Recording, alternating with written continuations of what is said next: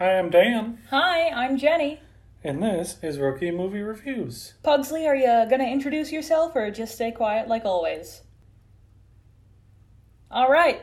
So today we watched Psycho, a nineteen sixty Alfred Hitchcock production. Mm-hmm. And we're on a Hitchcock kick. Hitchcock kick? A hitch kick. Hitch kick. We or watched... cock kick. we, we watched Rear Window last week, so this week we're continuing the streak with Psycho. And Dan, what would you what would you say about this movie? Well, I'd say it has to be one of the top one hundred movies of all time. Oh, dang. So on this podcast, we review a list of movies we got for Christmas that was in twenty nineteen, pre-pandemic, the top one hundred movies of all time as rated by viewers. It's changed here and there, but I do believe Psycho has stayed the course. Yeah, I'm sure Psycho's up there. I'm sure there's a couple of Hitchcock flicks up there still. Um, Psycho is one of the movies that... There's, there's movies on this list that are all-timers. You know, certainly. The Shining is on the list. Yes. Psycho's on the list. Rear Window, I would argue, is also an all-timer. And then you got, like, Casablanca. Things like that. What's the Rosebud one? That is Citizen Kane, and that Citizen is also Kane. On the list. Yes, that's an all-timer. And then the there's Godfather. Stuff like Joker. Yeah, and, or Dark Knight Rises. Yeah, Dark Knight and Rises. The Prestige. Some and of these Inception. That are just like good movies, you know. They're fun. I'll watch them on a Friday night with some friends. Yeah. Um, I guess my whole point is everybody knows about Psycho. It is, yeah, it's it is a certified classic. Yeah, I think even SpongeBob references it. Yeah. Or Bugs Bunny, Looney Tunes, I mean. Mm-hmm. The thing about the movie is that I knew about the murder, right? The shower scene. Yep. The uh, classic. Everybody knows that that's the one that's always spoofed. But I really didn't know what was going on around that. This is one of those movies that there's key moments that you know, and then everything that props that up is a bit of a mystery, honestly, to me. I yeah. knew that at the end he wouldn't hurt a fly. And I knew that a woman was murdered in a shower. Like, those were the two things.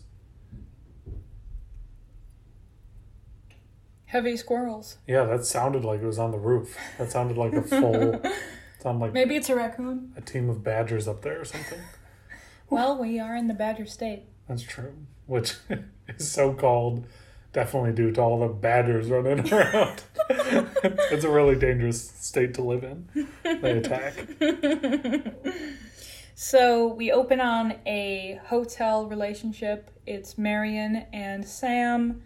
They are having a secret tryst because in nineteen sixty, a couple couldn't have sex without being married.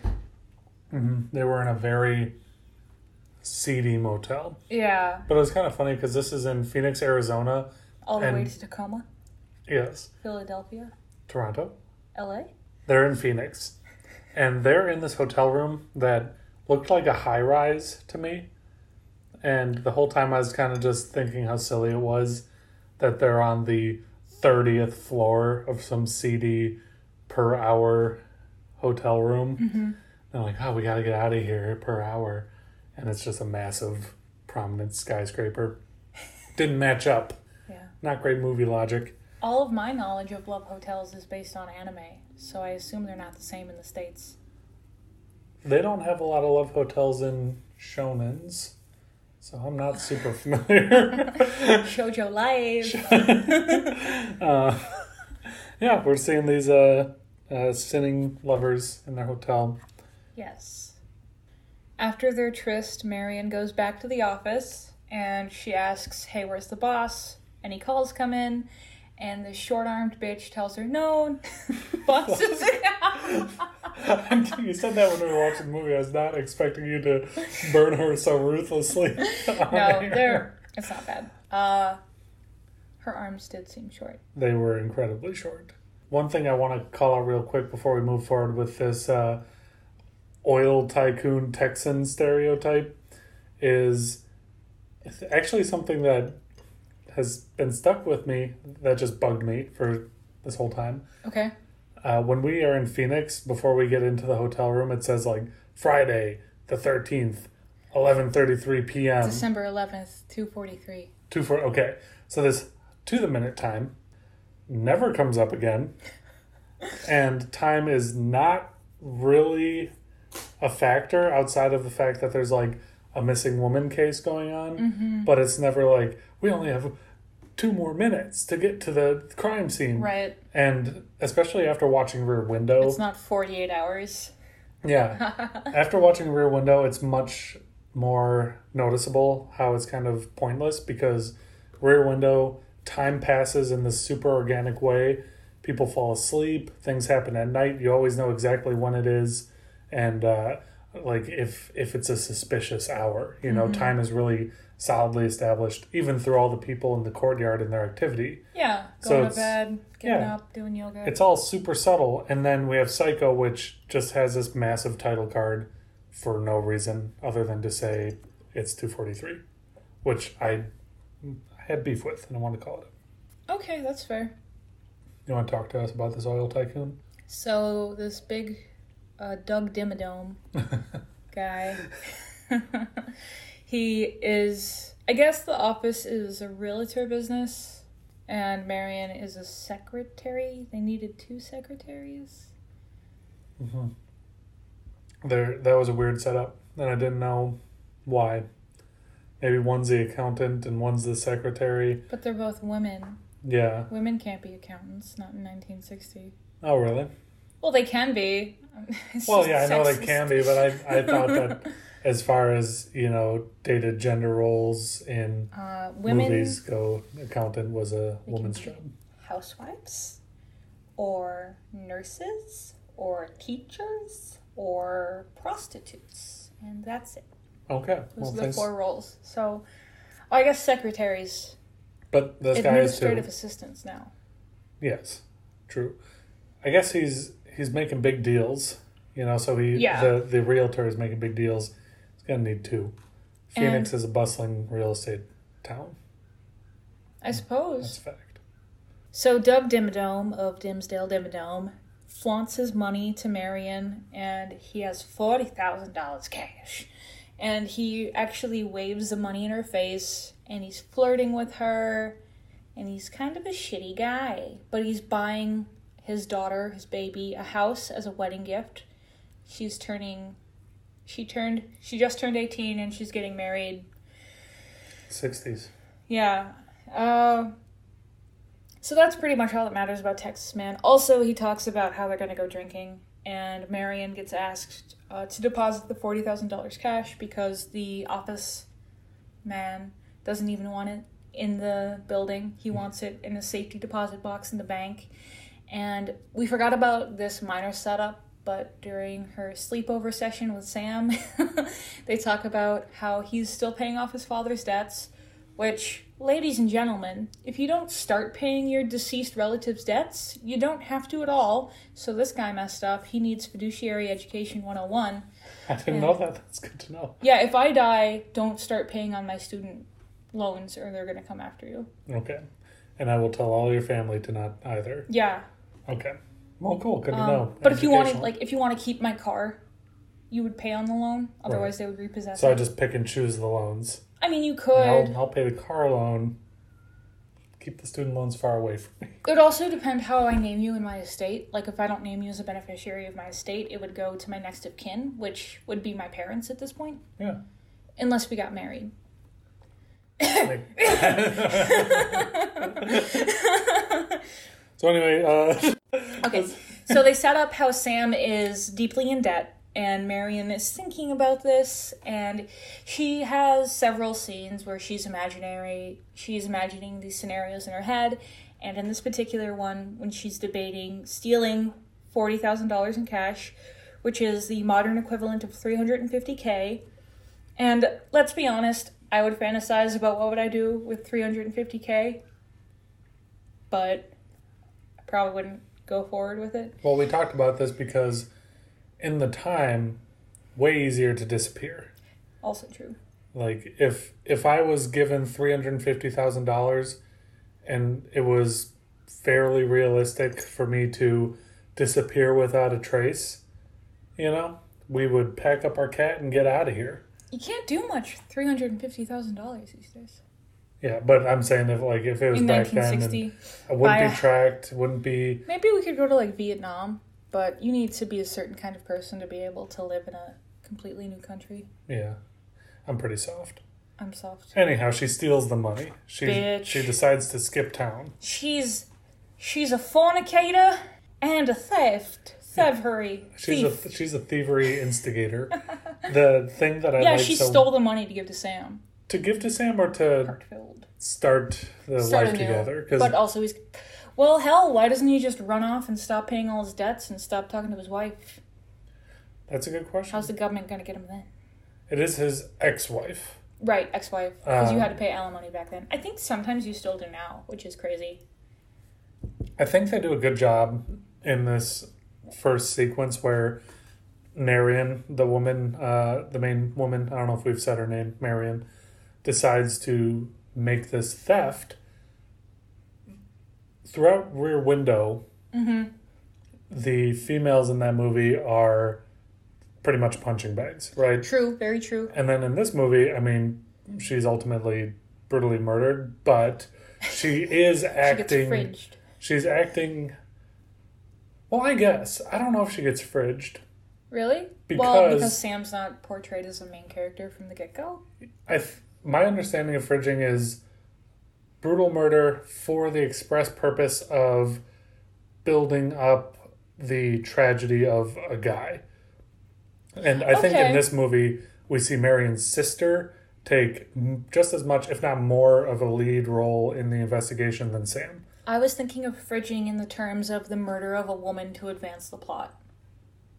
That's fair. And I I, I don't know if that's exactly that might not be fridging. Right there's, there's definitely a term for that, and that is definitely what happens. Yes. But um, before we go there, though, yes. maybe we should talk about it. So she's running town, and she is in her car. She's getting out of town with the forty K. Also, you can see Christmas decorations all around town. And I oh, I didn't notice that. Yeah, I think it's important to note uh, Christmas... I don't know, was probably more cherished back then. It's the time of giving. And it wasn't really ham-fisted how they, like, it, it's Christmas. Yeah. But I think that's important to think about because that's kind of, like, if you're going to church, you're going to church on December twenty-fifth. Mm-hmm. So she's committing this uh, pretty devious act. Yeah. I wonder how that aged because now I look at it and I'm like, well, fuck yeah, get out of there. Steal that money. Kind of a really kind of an underdog, you know, like she she gets creeped on by this guy. She's in love with this dude and they're both bound by poverty pretty much into inaction. But they can afford a love hotel. Yeah, but hey, that it's uh, expensive to be poor, you know? I guess, but so, also true. Never mind. I don't Well, I was just saying, like, when I was watching this, I wasn't thinking, oh, she, ooh, fuck this lady, you know? Well, I was no, thinking, I mean, okay, well, good luck. I hope she gets out. I wasn't about stealing all the money. Like, the guy sucks, but it's wrong to steal. Well, I mean... my moral compass stops at about three hundred fifty thousand dollars. That's fair. Well, my moral compass stops at one hundred dollars, twenty dollars. I've found a dollar bill and tried to give it back. Yeah, I mean... I don't like stealing. I guess in the context of the movie, unless it's cups. If we're drunk at a bar, one of those cups are coming with us. Lucky. Sorry. To, I'll uh, tip you, but I'm taking the cup. The cup doesn't come out of their paycheck. Right. All your money is insured. Just put it in the bag. All your cups are covered by the bar. Cups break all the time. Just a, I'm just picturing like kicking in a bar door and like... eleven thirty p.m. when it's packed and just full of drunk people with a balaclava and gun and be like, put the fucking cups. Do you have any napkins to cushion them? Because they will break in here. Oh, you can't. And throw it over your shoulder and it just like cracks against your back and they all shatter. You like try and run out and you cut and shit. It's a great, great heist. Oh. Anyway, three hundred fifty thousand dollars is kind of like that. But in shards of glass. Yeah, I have three hundred fifty thousand shards of glass in my bag. This is a terrible heist. Johnny, you have bad ideas when you're drunk. We're never doing this again. Oh, man. Okay, so while she's escaping the city, she does get pulled over by a cop, and this was some pretty good tension building because she does not know how to be a criminal mm-hmm. at all. Yeah, there's two things here. One, she runs into, not literally runs oh, into, right. but crosses paths with her boss when she said, oh, I'm sick for the day. And then she is like out gallivanting. That's what I'm scared of. I know. All I wrote down like relatable because you're like, oh, I'm sick. And then you go fuck off. And you see your boss. I've never done that though. Yeah, me neither. uh, but like when I'm legitimately sick and I call in and it's like, oh, I would like some orange juice. Like what if somebody sees me in the street? Yeah, going to get orange juice. Like I feel terrible. I'm just suffering for orange juice. The other thing that happens immediately after, so she gets grilled by the cop, and then the cop kind of follows her after she peels out. Yeah. And then the cop pulls off, and she's so relieved. And it's just like back-to-back moments of, I've had that exact situation. You know, the cop is driving behind you, and you're like, fucking turn, turn, and they finally do. You're like, oh, thank God. And then running into your boss, just silly, relatable stuff. Mm-hmm. Anywho's else, she gets to this car dealership. Did you want to talk more about the cop interrogation? I... No. I mean, typical asshole cop. Yeah, asshole but, cop and super privileged white woman. Yeah. Uh, she is just... Uh, Literally stole... Yeah, stole forty K. A little over a quarter of a million dollars. Talks down to him. She tries to start the car and yeah. leave, and he's just like, no, don't please. Let's have a continued interaction. But, yeah, uh, really leaning on her privilege there. Um, gets to this car dealership, acts shifty as fuck. Yeah, I just need a car. Need a car. Yeah. Screaming at the guy to get the car, and he he makes the same joke twice. Oh, remember how I pressured as a salesman before. Mm-hmm. And the first time it was funny, and then the second time it's like, okay, dude, you liked your joke? I get it. Also, what's weird in this sequence, so she's at this car dealership on her way out of town, swaps cars. The cop watches her the whole time, yeah. sees her swap cars, is standing behind her when she's trying to leave. She gets stopped by a mechanic because she forgot all of her incriminating shit in the other car, and then she just goes. Nothing happens. She's a terrible criminal, but she gets so lucky at every... Well, until the... Mid yeah. movie. So she gets so lucky, and also the cop and the the uh, the car salesman mm-hmm. don't do a single thing. They no. just let her go. They clearly know she did some shit, and she's suspicious as fuck. Super. And I'm like, well, she's leaving now. I, that was so weird to me. Yeah, I mean, if this debt, or sorry, if this money is supposed to go toward your boyfriend's debt. Like, are you spending seven hundred dollars of it on a different car? It's like, ah, do you have anything in the two hundred dollars range? That this guy's debt was nowhere near yeah. forty K. No way. You know? Just so, deposit half of it, pocket twenty K, claim the bank made a mistake. I feel like if forty, that's genius. No, keep, no one's ever been to jail for anything. five K. So, I feel like... And take, take, steal the forty K. Yeah. Put it... in an account for yourself, let it accrue interest, keep that interest, give back the forty K. That's a it's a real quick turnaround plan. You'll make a dollar. But a dollar in nineteen sixty, by golly, that's eight eighty-six today. You know, a dollar earned off of stolen money's accrued interest is a dollar earned, right? And eight eighty-six is enough for a sandwich and a soda. Yeah, that's a meal. Yeah, or a love hotel. The thing I was uh, saying is that forty K is three hundred fifty thousand dollars. I feel like, I don't know what crippling lifelong debt would amount to in nineteen sixty, like Sam has. Right. Alcoholism.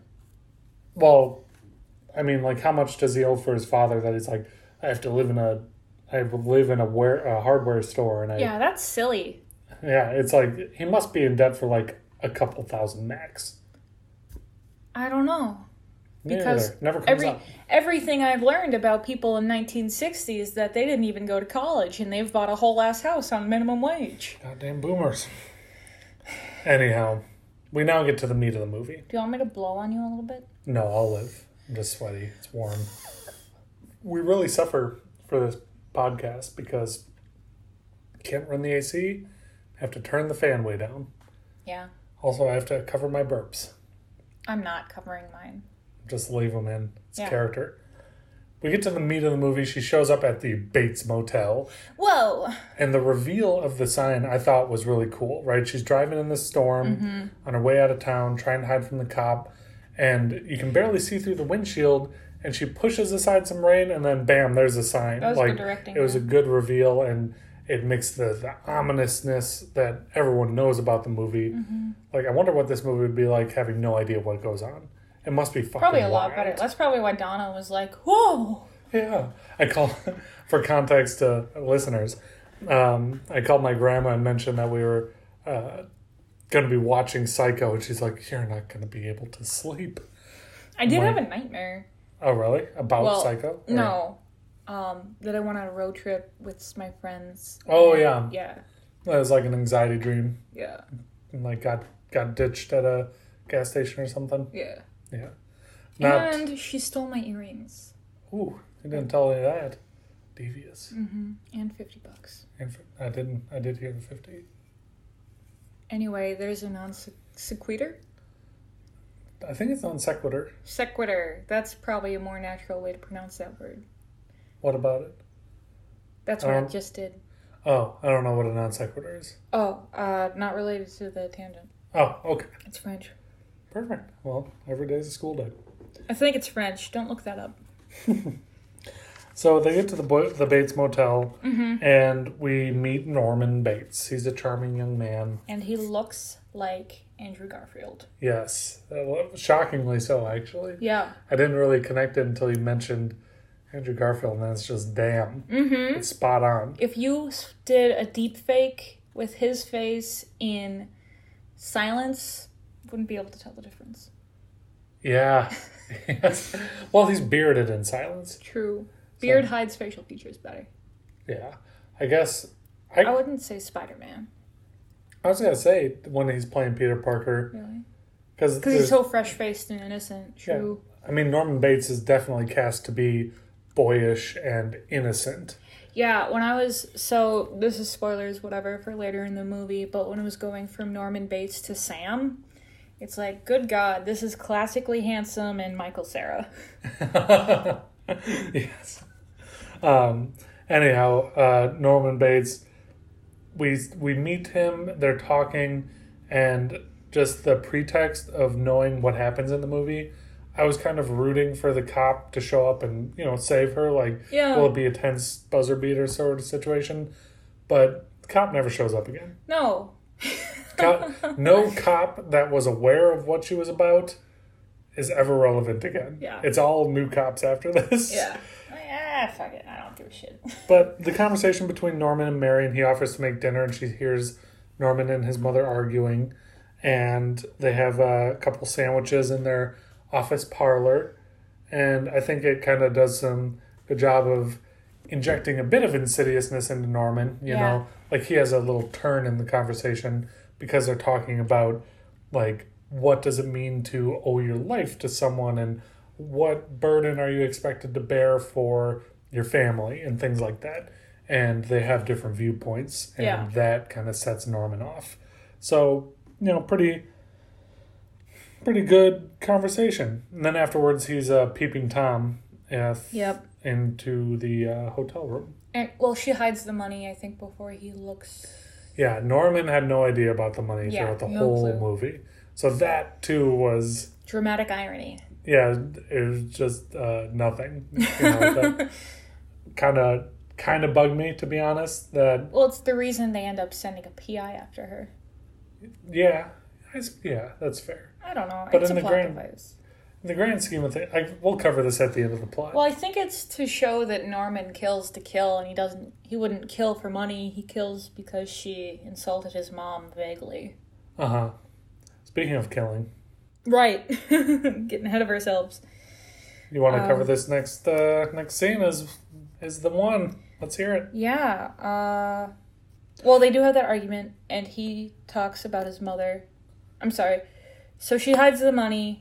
There's an argument in the mansion up front, up yeah, top. About dinner. And then he comes back with the sandwiches. Yes. And he talks about his mom and how they all go a little mad sometimes. And Marion takes this as her cue to be like, oh, I just went a little mad stealing all that money.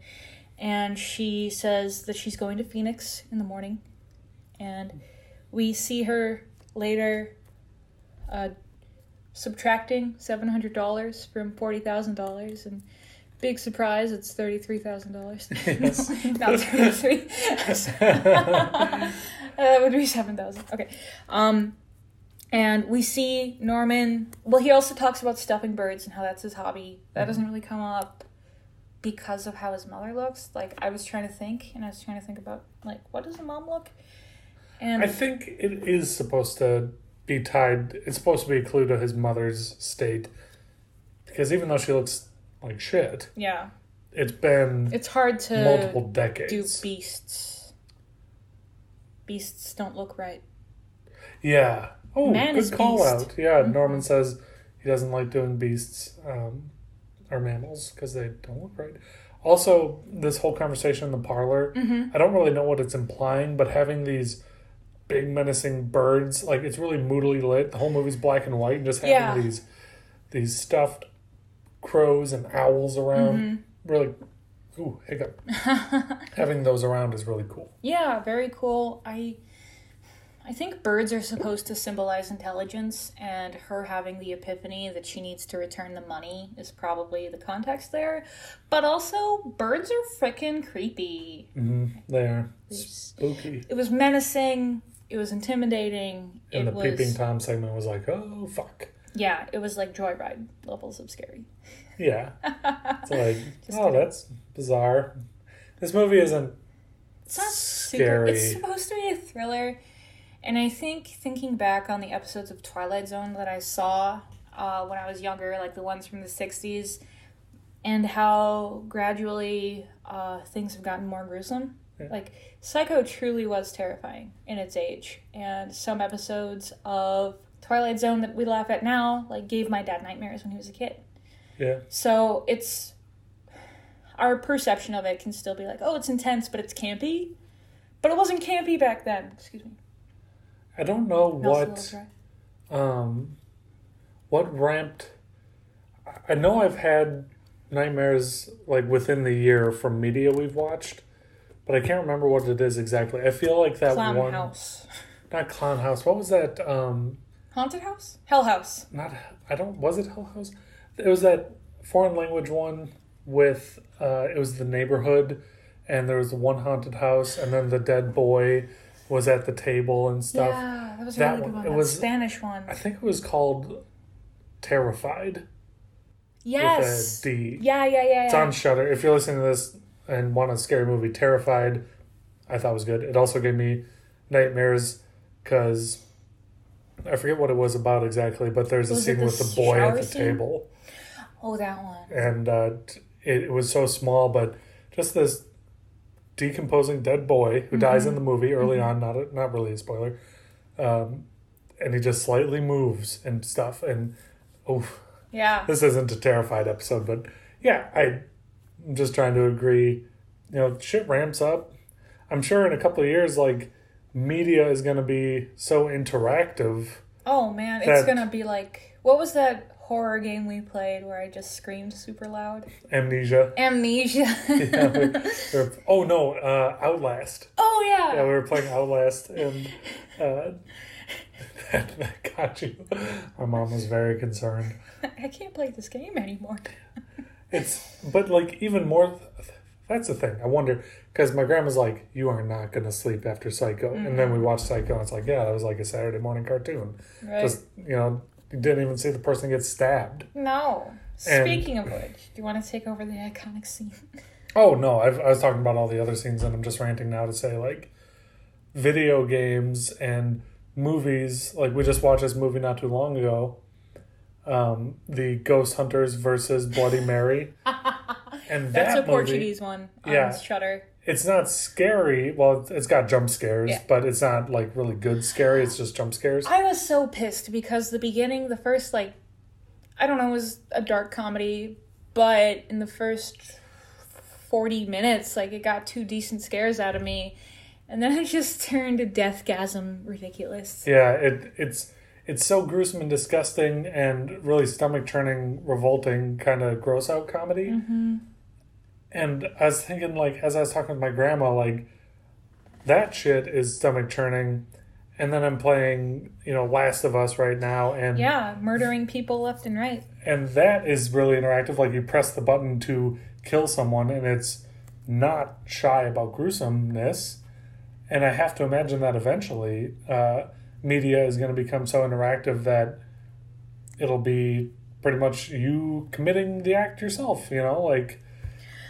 It, I don't know about like that. With V R and stuff. I don't know. You already are doing it. I mean, like there's games like uh, um, Sword and Sorcery. I think it's called a V R game, and you're, you, you, you know, there's you're so just a much... gladiator and stuff, and you're stabbing people and shit. Like, I feel like there is a distinction between giving yourself such the immersion that you feel like you're actually Dexter, versus I'm role playing as Ellie. Right now, yeah, killing someone. I don't think as much murder porn as the U S audience seems to love. I hope that the moral ambiguity of making someone feel like they're actually killing a person, like actually killing a person, like people who argue video games are violent seem to feel like people are doing. Mm-hmm. I hope we never achieve that, because that's some kind of wish fulfillment that's going to open a can of worms that's going to revitalize the serial killer phenomenon in a way we haven't seen since the nineteen eighties.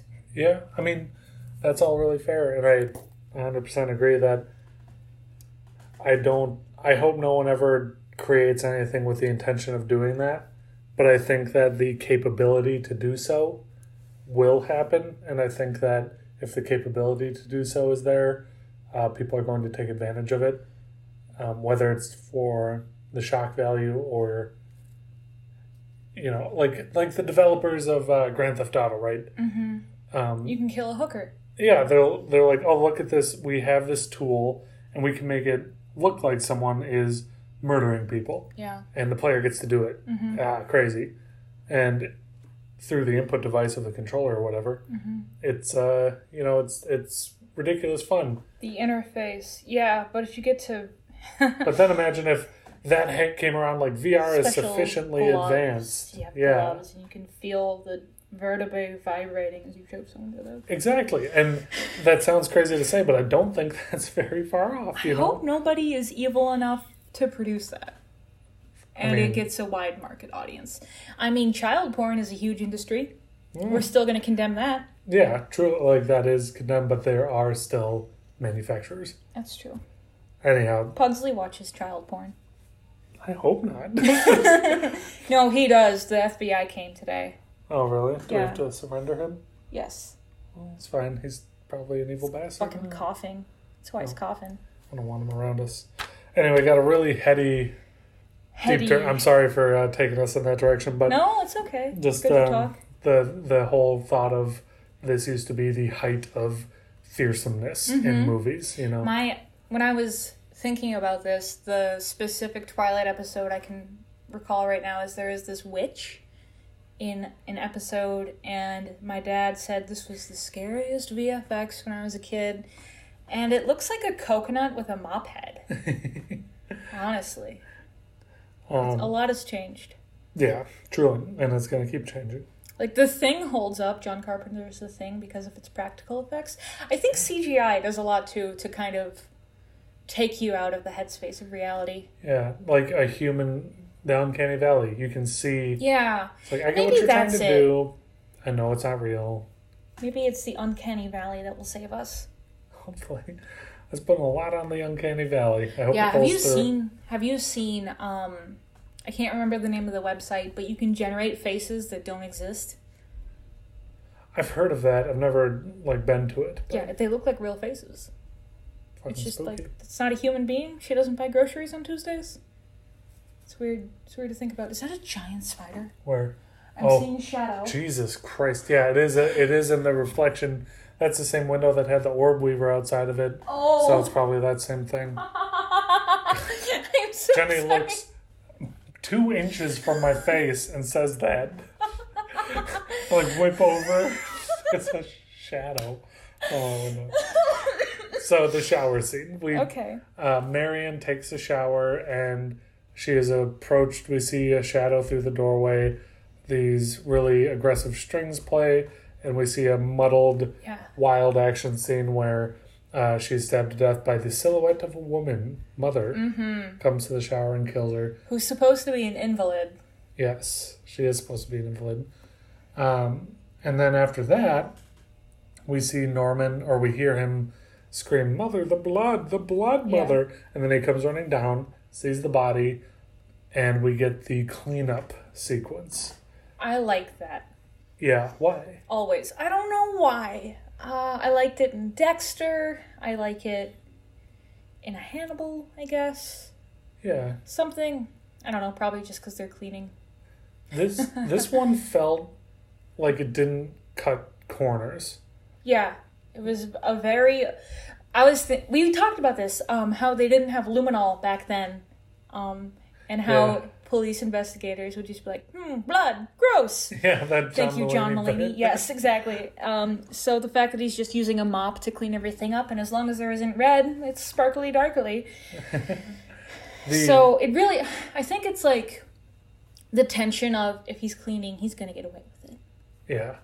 And also what I thought was so cool was, like you mentioned, Dexter, the cleanup scene in that show. He covers the whole room in saran wrap, and then he kills a person and wraps it all up. Mm-hmm. And uh, then we see him start the show.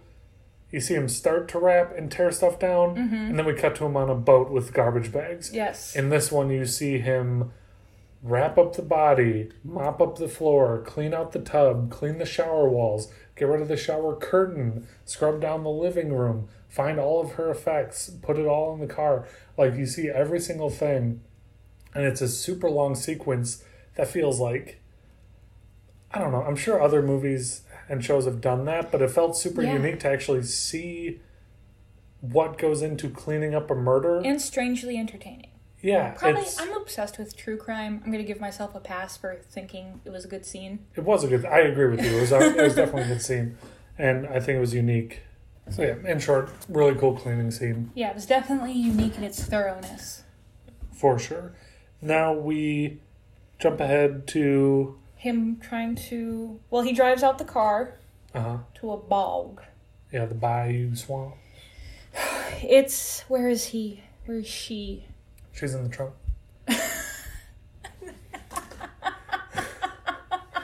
What city? Oh, they're just outside of... Um, they're fifteen miles outside of the city that she swapped cars in. Fairview, it's somewhere in California. Uh, something like that. SoCal. Where is she? She's in the trunk. She dead. Just got stabbed. She's dead, Jenny. Uh, gets sunk in the swamp, and we go to Sam. Well, I wanted to call out oh, how okay. he pushes the car in, and it mostly sinks, and he looks worried, and it keeps sinking, and he smirks. Mm. That is the self-satisfied smile of a man who thinks he's gotten away with something. one hundred percent. Again. Again, yeah, that's true. They allude to that or, or later on. Um, we get to see Sam's life, right? He's very working sad at Ace in, Hardware or whatever it is. In the hardware store, and then Marion's sister shows up. I don't get. I don't. What was her name? Uh, I wrote it down at some point, but I forgot. Nancy. That's a nineteen sixty name. Yeah. Oh, I think it also was like an M name. Yeah, it was. Um, I don't know. I don't know. Marion's sister. I could look it up real quick. No. Janet. Janet. Damn it, Janet. Oh, wait, no. Janet Leigh is the actress who plays Marion. Uh, the sister's named Lila. Lila. Lila is Marion's sister, played by Janet Leigh. Um, she comes to the store and kind of has the argument that, Sam, you must know. Yes. You were in an uh, arrangement. And he has no idea. So now the hunt is on, and then they are uh, suddenly ambushed by a private eye who is tracking this forty K, and it's all kind of set up in a a weird triangle of an investigation. Like, they all kind of agree to go to the Bates and uh, figure out what's going on. But yeah, um, the, they all decide to go to the Bates. Yeah, uh, well, the P I is going to go to the base, and he tells him he's going to take an hour, and he leaves him. They also have an argument, blah, blah, blah, blah, blah, about how Sam must know if there's a boyfriend he knows, and Sam's like, I have no clue. I've been left in the dark, because in nineteen sixty, there were no phones. He was also on a week away trip or something. He was gone for the weekend, mm-hmm. and he, uh, I guess, left in the dark. Classic. Also, the P I's name is Arbogast, mm. which sounds like a wizard. It's a wizard name. That is a wizard name. Arbogast goes to confront Bates, and they have this really entertaining conversation. Yeah. Bates was almost... He's a bad criminal, too. Which is too bad. Because you kind of root for him. And maybe it's the boyish Michael Cera charm. Mm-hmm. But... He... No, sorry, go ahead. Oh, no, I was just going to say he gets caught in multiple lies. Yeah, he gets, lies. Caught, he gets caught in lies. And the P I is a good fucking P I, because he doesn't... He's not like, that's inconsistent. He's just like, great, this is the lead. Mm-hmm. This is where she is. Yeah, one hundred percent. Gotta get her. And he goes to make a call back to them, says, yeah, she was definitely here. Basically, the conversation is Norman Bates saying, never saw her before. Oh, wait, yeah, I did see her. Oh, yeah, she left. Uh, I don't know. Here's a bunch of other inconsistent details. Bye. Yeah, dumbass so, bitch. The P I leaves and makes a call. And then, after he makes a call, he says on the call, I'm going to head back up there. And yeah. get in touch with this old woman. Because they all see this old woman in the window. The and hear invalid. They hear the old woman, the mother. Mother. Yes, more accurate. And uh, he asks to go see her. And Norman says that's not a good idea. So Norman definitely confirms this woman's alive. So when the P I is like, oh great, she's alive. I am within my conviction in saying I need to talk to her. Mm-hmm. And then he goes up to the house after making that call. Yep. And gets slashed by this woman who really startlingly runs across the landing and cuts him across the it's face. It's Norman in a wig. Yeah. That's, that's easy to tell. You don't have to say. Oh, I'm, I'm building this, up the suspense. Oh, no. I'm, I'm carrying through. I'm, I'm carrying through the, the plot, you know. At this point, it's Mother. So Jenny went to Costco. And at Costco, she saw some LaCroix. That is not the same at all. I am building up the mystique of the movie by playing along with it. Uh, I guess, A, this guy gets slashed by someone that we don't know who it is, but it's Norman. Uh-huh. It's Norman in a wig. Yes, it is. Um, there's no twist in this movie whatsoever. So, I really like this scene and the final scene where he's caught. Mm-hmm. Because he gets slashed. The music is going nuts. It's good nuts music. And he falls down the stairs. He being Arbogast. Arbogast falls the down wizard. the stairs, slashed. And I don't, like, it's such a weird look. Because we stay yeah. locked on his face, but the background is like a separate film or something. And they're zooming in on it. It's a much better interpretation of a man falling than Rear Window did. Though this movie is six years later.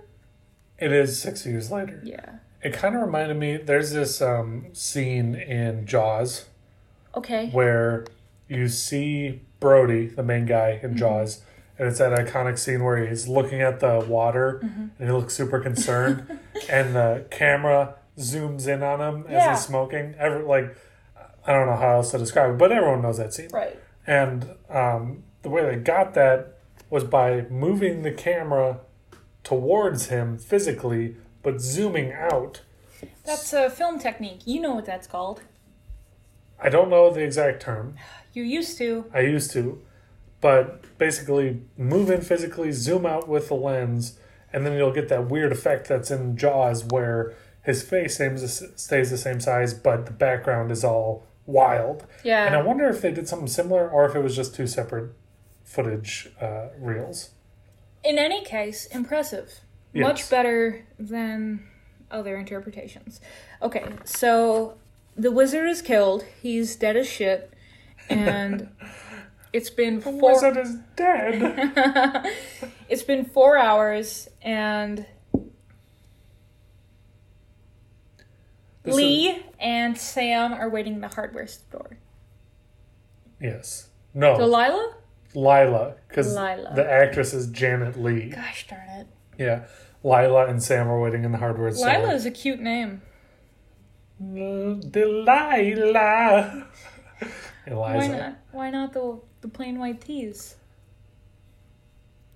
Hey there, Delilah. Just What's it like in New York? The answer City? To that is just not the plain white tees. What? You don't like the plain white? Where were you in middle school? What were you doing? I was Fucking listening modest to mouse. Hey there, Delilah. I was listening to Lonesome Crowded West and Brooding. It's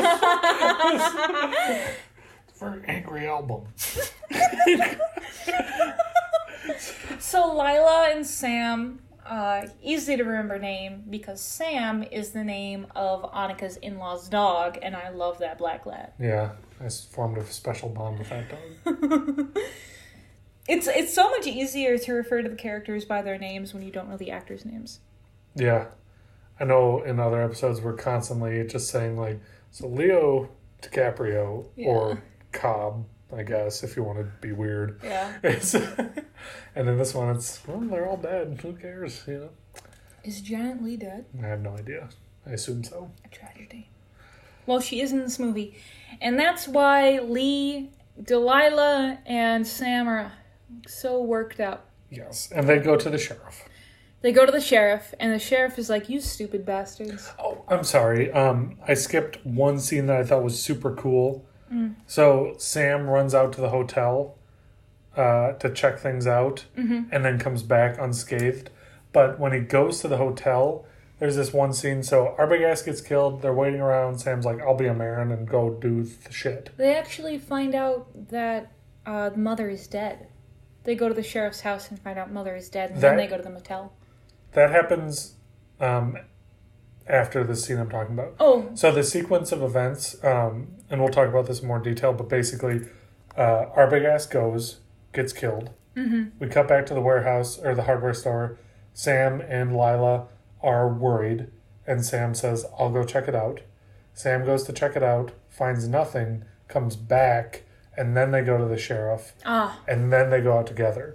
Um, but the scene that I thought was super cool, and just this really striking image that um, I felt worthy of writing down was... Yeah. Um, when Sam goes out there solo, he's calling around for Arbogast and like looking, and we see a scene of Norman standing at the edge of the swamp alone yeah. and hiding. You know, he's not making any noise, and it's just so uh, shadowy and inky, and he's got this evil look to him. And but it's, it's like uh, it's more mischievous than evil because this actor's face. He has yeah. a certain charm to him, or like I want to believe him, because he's like goofy and country boy cute, I guess. Yeah, it's it's like impish, but impish. Also, imps are a from dark hell. Elf. Yeah, so I don't, he's he's standing at the edge of the swamp, and it's just like so dark and well lit, mm-hmm. and a, it looks like a goddamn background for a computer. Like it's it's such a cool image that yeah, a well, poster of it would be. Well framed. Yeah, yeah, yes. Good shot. And that's a better way of saying it rather than using thirty descriptors. It is well framed. Anyhow, they go back out there together. Do you kind of mm-hmm. want to talk about their... Oh, they oh, go... Or the sheriff, I also well, skipped go... over. Well, I talked about it already, but they go to the sheriff. And, um... like, oh, the mother. We have to talk to the mother. The wizard said we have to. And... Gave us a quest to do so. We need thirty apples and fifteen. our, our big ass called up frantic and said we need fifteen warthog hooves. I don't even know if they're native to Arizona.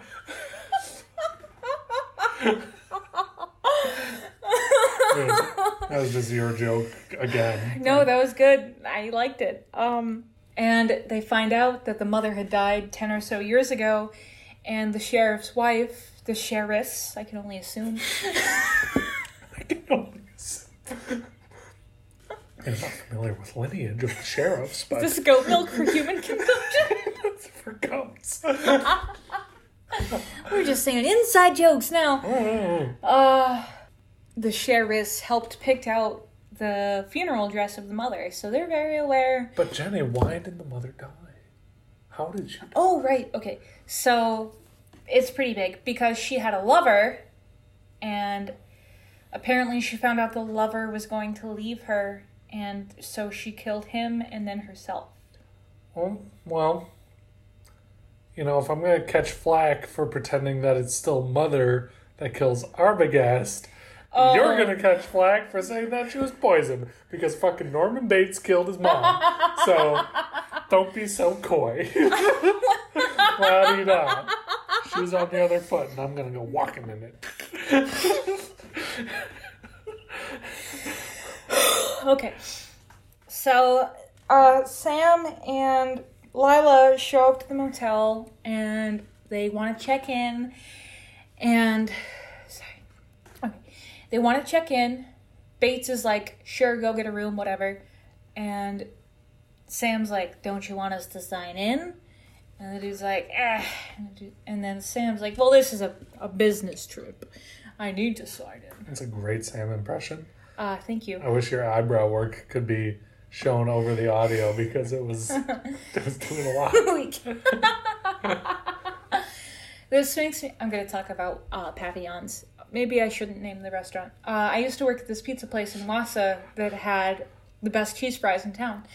And called Butterfly. Butterfly. uh, Mariposa. And this man came in with his, I assume, wife and daughter, unless it was like a really weird threesome. And he says, uh, well, his waitress was somebody else. And then he goes to pay. He comes up to the bar, because I was the bartender. And he says, hey, this says three. Can you make it say one? And then I did it. And that was the most malicious shit I've ever done at a restaurant. Three what? Three people, three guests. Oh, he asked for it to say one? One guest. Why? Because he was paying with his business card. Oh, there were there were a lot of implications. Him asking it to be narrowed down. That he said the weirdest threesome ever. I'm like, what is going on with this guy? I also pictured him in a cowboy hat. Did you say that he was wearing a cowboy hat? No. I might still be thinking of the guy from earlier in the movie. The other lascivious folk. Um, no, it was just some guy, and he got like Italian fries, and I don't know. I. God, we should get some Italian fries. Anyhow. Anyhow. Sam and... We already had dinner. Yeah. We don't need Italian fries. Uh, Sam and Lila are pretending to be lovers, and he insists that he gets a look at the book because he wants to find Marion's name, assumedly. And so he lets him look at the book, and we don't find out if Sam got the information he wanted, but I guess we can assume so. And then he's like, aren't you going to make us pay? We don't have bags. And then Norman's like, okay, ten dollars. And then they get cabin ten, which is not cabin one, which is the cabin they want to look at. And some other shit happens. And they get up to the house. And can I skip to the part where they find the fucking body? Yeah, well, to be clear, Sam is distracting Norman in the office. And right. Lila finds this right, body. Right. But it's creepy. It's like, if you've seen that episode of SpongeBob about the chocolate, that old woman in the wheelchair, that's exactly what Mother looks like. Mm. And Norman Bates dresses up as her to do some murder. Mm-hmm. And I love this scene so much. It's it's so crazy. Like, the, the, he she sees the body, mm-hmm. and he jumps around the corner, and he's got this maniacal... He's dressed up like his mother... He looks, he doesn't look angry, you know, when he's going to kill her. He looks super stoked and excited and just crazy. And uh, he finally, he gets stopped last minute by Sam and he's arrested. Mm-hmm. And that scene where he's like screaming and running with a knife is way more effective than the shower scene, in my opinion. And uh, it's oh, just a really fantastic... You have in your notes, it's a mix of gleeful and wild. Yes. I like that. Thank you. Yeah, it's... He is very excited to get to kill this woman, and he does not look concerned about it at all. Yeah. But then he... He wants to do it. Gets arrested. Right. Time passes. And we see a psychiatrist kind of explain split personality. Right. Which, which is, is still a hotly debated topic. Yes. And it's it kind of struck me as... it's it felt like five minutes of explanation.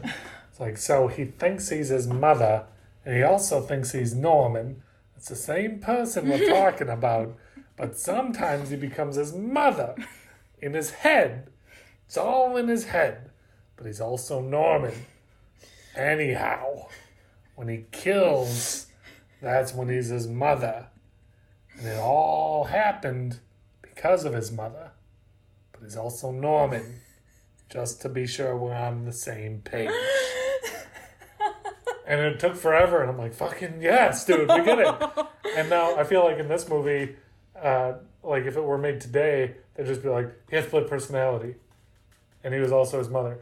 And then everyone would be like, oh, that's yeah, fair. Okay, I'm with you. But then back then, it was so fucking weird. I only have the one personality. Her Me name too. Is Jenny. Yes, his name is Dan. Yeah, uh, then, of course, we got the final um, iconic scene of oh. the voiceover as Norman Bates sits with his blanket. And he's we hear, oh, I'm going to show them all what they want to see. I wouldn't even hurt a fly. And it's pretty good voiceover, and he's got this, I think now it's fair to say it is devilish. Yeah. And then there's the slight overlay of the decayed face on his fa- on his mm-hmm. face, mm-hmm. which is spooky. And then we cut to them dragging the swamp over the end credits to get the car and all that. Dragging? Dragging, I thought. Dragging, dragging. They're pulling the car out of the swamp. Dredging. They're checking out the swamp. They're getting shit out of there. They have magnesis, like in Born of the Wild, uh, Breath of the Wild. Or that's one of their runes. Like Magneto. Yes. So they. This is the precursor to the X-Men. Um, this whole movie was based around the fact that Anthony Perkins has a very good woman's impersonation. Yeah, I, they never made clear because we never saw him doing it. That's true. They could have. It could have just been a. Uh, it was probably a woman. Woman. What did you think? I liked it. It. Uh, you know, I feel like. This movie is one of those movies that makes me feel like I should give older films a chance. Yeah, that's fair. Uh, not Paths of Glory. Well, I don't know. I like that movie more than you, I think. That's but. probably true. But I, I did like uh, um, How I Learned to Stop Worrying and Love the Bomb. Doctor Strangelove. Yeah, it's lesser known title. um, no, yeah. Uh, it it was very classically old. I feel like all the car scenes were exactly how I would picture a car scene to be in the nineteen sixties. But um, aside from filmography and ability to do special effects, the direction of this movie I feel like was spot on. It was definitely a thriller. Like I definitely had my emotions rise and fall throughout the movie because like when Norman starts to argue with her, it's like, whoa, things are getting heated. And then you see him spying on her, and it's like, whoa, holy shit. And then when the P I comes through, it's like, shit's gonna happen. And then the P I gets killed, and it's like, yo, what the fuck? So, uh, like, if if I wasn't already indoctrinated with all of this modern media, I feel like I would have taken Donna's side and been like, I can't sleep tonight uh-huh. with this. So I would definitely rate it highly. Um, I don't even have, like, negative feminist things to say about it. Be- well, aside from the fact that, like, that Texan man flirted with her. But that's an unfortunate circumstance of being a young woman who gets to engage with rich men or any man. I think he was definitely portrayed as a sleazy guy. For yeah, that. He was supposed to be sleazy. Yeah. Um, because the boss didn't... The boss wasn't creepy. Sam wasn't creepy. They were in love. Norman wasn't creepy until he killed her. Yeah, he, the P I wasn't creepy, a little sexist, but not creepy. Norman was a peeping Tom, but he wasn't like he was. He was less invasive than Jeff from Rear Window, like for sure. But still, still, still, uh, I would not give him bonus points for being a peeping Tom. Yeah, the no. fact that he's drilled that hole in that window and he gave her cabin one, like he wanted to spy on her. Uh huh. But he's also the villain. Right. And Jeff is the hero. So Very I don't know true. I don't know if Alfred Hitchcock like got some feedback from some women in his life or something. But it is definitely a more it's it's not like a feminist film, but it's more aware of It's more it, pro it's, it's female. Equal. Yeah. It's more equal than It's more equal in the context of in nineteen sixty being a woman was still kind of lesser. Yes. Like, we just got the right to vote forty years ago. Yes. I will not disagree with you on any point. Yeah. And I will add that this is a movie that's entertaining, and I'm sure that you could pull metaphor out of it, but to me, it's all plot. I'd agree. It, it's I don't all feel, characters. I mean, there's certainly the characterization of a boy who loves his mother too much. Yeah. The I'm, undertones of that, and what sin will lead you to in the end, because as a woman, you're supposed to be virtuous, and Marion did get her comeuppance for not being a righteous person. And I think that has more to say with the originator of the book, who wrote what the screenplay was adapted from, than yeah. Hitchcock. I feel like this is definitely, even with those subtexts, this is a worthwhile film to adapt, because there are so many subversions of expectation that it becomes thrilling in its own right. And I think Hitchcock mostly does thrillers. Yeah, and I agree one hundred percent. And th- what I mean, I guess, is like, this is not like a Lives of Others, where it's, what what does it mean to be a good citizen of your nation or a good human, right? Like, what, what does patriotism mean? The fact that you have brought up Lives of Others in comparison to this movie just made me drop it down a point. Right, so... Like, it's not a movie that makes you think about its elements in a larger context. It's just like, this guy's a murderer. She's in danger. This Are they going to catch him? Right? Yeah. yeah, like, I don't know. So it's entertaining in that regard, but it it's definitely not be, I more... wonder what the, the deeper subtleties of it is, that it's reached the top one hundred when there are movies with it's so the shower. much to it's say all about... the shower scene. Do you really think so? Yeah. Wow. I, th- I think it's one hundred percent. I don't mean to cut you off. You're going to say... Uh, more about like the other no it's okay um, but yeah uh, I think that there's movies on the list that are on there. Like, is it a well-made movie? yeah I yeah. mean, it's shot well, there's cool scenes, and I think it's written logically. Like, for example, um, when Norman cleans up after his quote-unquote mm-hmm. mother's murder, mm-hmm. that is very logical that he would do that, given the conversation they just had about obligation to family, right? Mm-hmm. It's not like, wait, this is his out. Why is he doing this? It's, this is what Norman would do, right? So it's really solidly created. Yeah. But it's not uh, challenging on a... It's not challenging. You know, personal level. Yes. I don't know. There um, are There are good movies. There are enjoyable movies, which I feel like Psycho falls into, uh-huh. and then there are astounding movies, yeah. which it, it shouldn't be fair to say uh, that Spider-Man gets astounding, but I feel like it does, more so than Psycho, and Lives of Others, and Parasite, mm-hmm. even Prestige, because there's those implications of, would you kill yourself to get revenge? Yeah, like, and dedication to what you believe in, yes. right? Like, how far will you take it? Mm-hmm. Um, which is also uh, why I'm excited for Whiplash, because it's another version of. I think you... I just hated Whiplash because I hated Randy. Who? Jerry. Oh. Because he looks like the guy? No, because we had to watch it with him. Oh, really? I don't remember that at all. Aw, dude, I was uncomfortable. Anyway. Well, I hope you like it more. Who's Randy? Oh, uh, yeah. oh, oh, all right. um, These are Dan's mom's ex-boyfriends. Now she's engaged. Yay. If anybody is listening to this and didn't already know, please don't tell her that we told you. Yes. Should we rate this thing? Uh, yes. One, two, three, seven, seven. and a half. I'll go down to seven. You go a little higher every time. I was thinking seven, but then I felt bad because right, we were we'll saying it was good. All right, we'll do seven, and I have doodled on this page. Seven. I have drip sweat all over my page. This is probably my sweat. No, this is uh, from a cat cleaning wipe. Oh, okay. Because I tried to scrub Pugsley's asshole before we took him to the vet.